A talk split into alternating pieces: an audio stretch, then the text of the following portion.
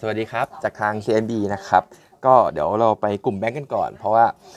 เมื่อวานเนี่ยแบงก์ชาติก็ตามคาดนะครับ ขึ้นมา 25 basis point นะครับ ซึ่งก็เริ่มเห็นการขยับกันแล้วนะครับ อย่างเช่นแบงก์กรุงเทพเองเนี่ยก็ออกมาประกาศและ MRR MLR ก็ปรับขึ้น ซึ่งตรงนี้เราคิดว่าสุดท้ายในอาทิตย์เนี่ยน่าจะปรับทยอยปรับตามกันมานะครับ ซึ่งเราก็ยังมองเหมือนเดิมสำหรับแบงก์กรุงเทพนะครับว่าเป็นตัวที่ได้ประโยชน์สูงที่สุดจากเทรนการปรับขึ้นดอกเบี้ยของแบงก์ชาติไทยเรานะครับทีนี้ ใน assumption ของ analyst เราเนี่ยเขามองว่าสิ้นปีเนี่ยจบปีเนี่ย policy rate จะสูงสักประมาณ 1%ในขณะที่จบปีหน้าอยู่ 1.5%นะครับ นั่นหมายความว่า analyst เรามอง conservative นิดนึงก็คือการประชุมอีกหนึ่งครั้งในปีนี้คงไม่ขึ้นแล้ว ในขณะที่ปีหน้าเนี่ยขึ้นอีกแค่ประมาณ 50 basis point เท่านั้นนะครับ ซึ่งส่วนตัวนะครับผมมองว่าอาจจะดู ถ้าใช้คำเนี่ยก็อาจจะดูโดวิชไปหน่อย เพราะว่าผมมองว่าท้ายสุดแล้วเนี่ยไทยเราก็น่าจะทยอยปรับดอกเบี้ยขึ้นตามพวกไอตัวเลทไออัตราของโลกนะครับ เพื่อที่จะแคดอัพแกปแกปที่มันมีอยู่ที่มันค่อนข้างกว้างเนี่ยให้มันทัน1.5 basis point นะสิ้นปีหน้าที่อลิสทำไว้เนี่ยก็เลยมองว่ามีอัพไซด์ซึ่งดูจาก sensitivity ที่อลิสทำมาแล้วเนี่ยถ้าท้ายที่สุดเนี่ยเขาขึ้นเกิน 1.5 คือถ้าจบปีเกิน 1.5 เนี่ย ทุก ๆ 25 basis point เนี่ย มันจะมีตัว upside ให้กับ NIM ของ sector เนี่ยประมาณ 0.04%แล้วก็จะมีอัพไซด์ให้กับ sector earning เนี่ยประมาณ 4%ได้นะครับ ก็เพราะฉะนั้นเนี่ยก็คิดว่ากลุ่มแบงก์ก็ยังเป็นอะไรที่ยังน่าสนใจในการลงทุนอยู่แล้วก็ sensitivity ก็บอกเหมือนกันนะครับว่า BBL เนี่ยเป็นตัวที่ได้ประโยชน์สูงที่สุดเกี่ยวกับเรื่องของ upside ที่ผมว่าไปเมื่อกี้นี้นะครับเพราะฉะนั้น top pick ยังไม่หนีไปจากเดิมนะครับยังมองเป็น BBL อยู่ target เนี่ย174 บาทเป็นตัวที่ได้ประโยชน์สูงสุด แข็งแกร่งสุดในเรื่องของ asset quality แล้วก็ valuation เนี่ยก็ดูถูกที่สุดด้วยนะครับ ส่วน ตัวของ paper นะครับ วันนี้เราก็มีกลุ่มของอ่าโทษนะครับ มีตัว KCE แต่ว่าเดี๋ยวพูดเชื่อมโยงไปกลุ่มอิเล็กทรอนิกส์เลยนะครับ ก็ KCE ราคาหุ้นดรอปลงมา เรายังมองว่ายังไม่ให้จังหวะไป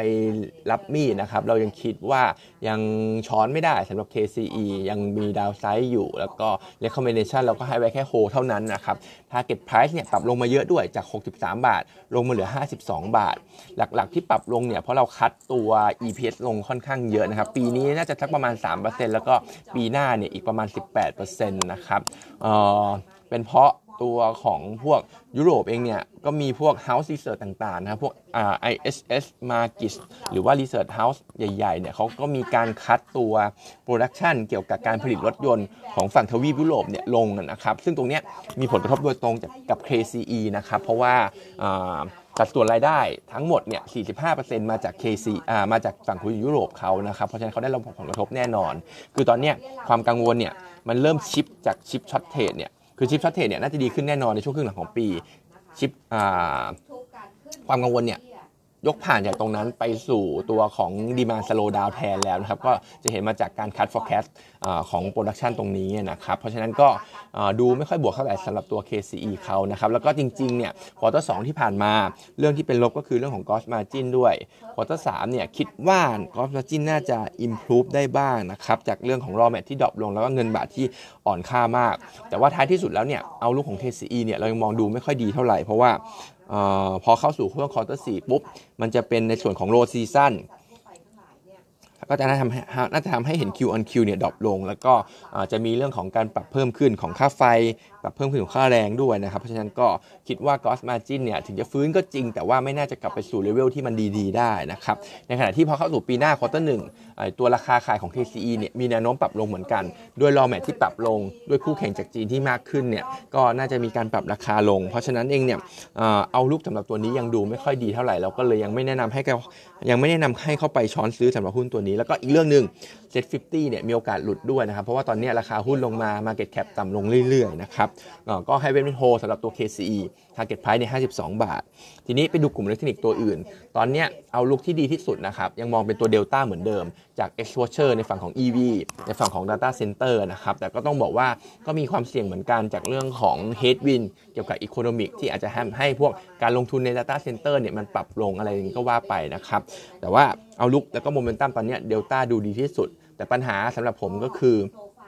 ผมยังมองว่าการการลงทุนในช่วงเนี้ยมองหุ้นที่ valuation ถูกไว้ดีกว่า การไปเก็งกำไรหุ้นที่ valuation สูงเนี่ยผมคิดว่า downside risk reward เนี่ยมันไม่ค่อยคุ้มเท่าไหร่นะครับแล้วก็เดลต้าเนี่ย PE ตอนนี้ก็ค่อนข้างแพงมากแล้วนะครับส่วนตัวก็มองว่าหุ้น growth ปีนี้ไม่น่าอ่าช่วงเนี้ยหุ้น growth เนี่ยไม่น่าจะ perform อ่า เขาเรียกว่าเลือกหุ้น value ดีกว่า อย่าไปเลือกหุ้น growth เลยนะครับ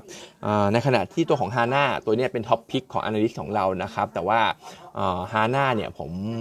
คือ Analyst เนี่ยให้ความเห็นว่า smartphone shipment ในจีนเนี่ยเราเริ่ม pick up ได้ แต่ว่าด้วยวัน 2 วันที่ผ่านมาเนี่ย Apple iPhone เนี่ยก็ออกมาว่าไอตัว iPhone 14 เนี่ย ทาง Apple เนี่ยเขาก็จะลดกำลังการผลิตลงนะครับเพราะว่ายอดขายเนี่ยดูเหมือนไม่ได้ตามเป้าสักเท่าไหร่ เพราะฉะนั้นผมก็มองว่า HANA ก็ขาดปัจจัยบวกเช่นกันนะครับโดยสรุปภาพรวมก็คืออย่างส่วนตัวผมยังไม่ค่อยสนใจกลุ่มอิเล็กทรอนิกส์เท่าไหร่ก็ไปเล่นกลุ่มอื่นดีกว่านะครับกลุ่มนี้ห่างๆไปก่อนนะครับแล้วก็อีกอาจจะมีอีกเรื่องหนึ่งก็คือข่าวนะครับ คุณจิมชานอสเนี่ยคนเนี่ยเขาเป็น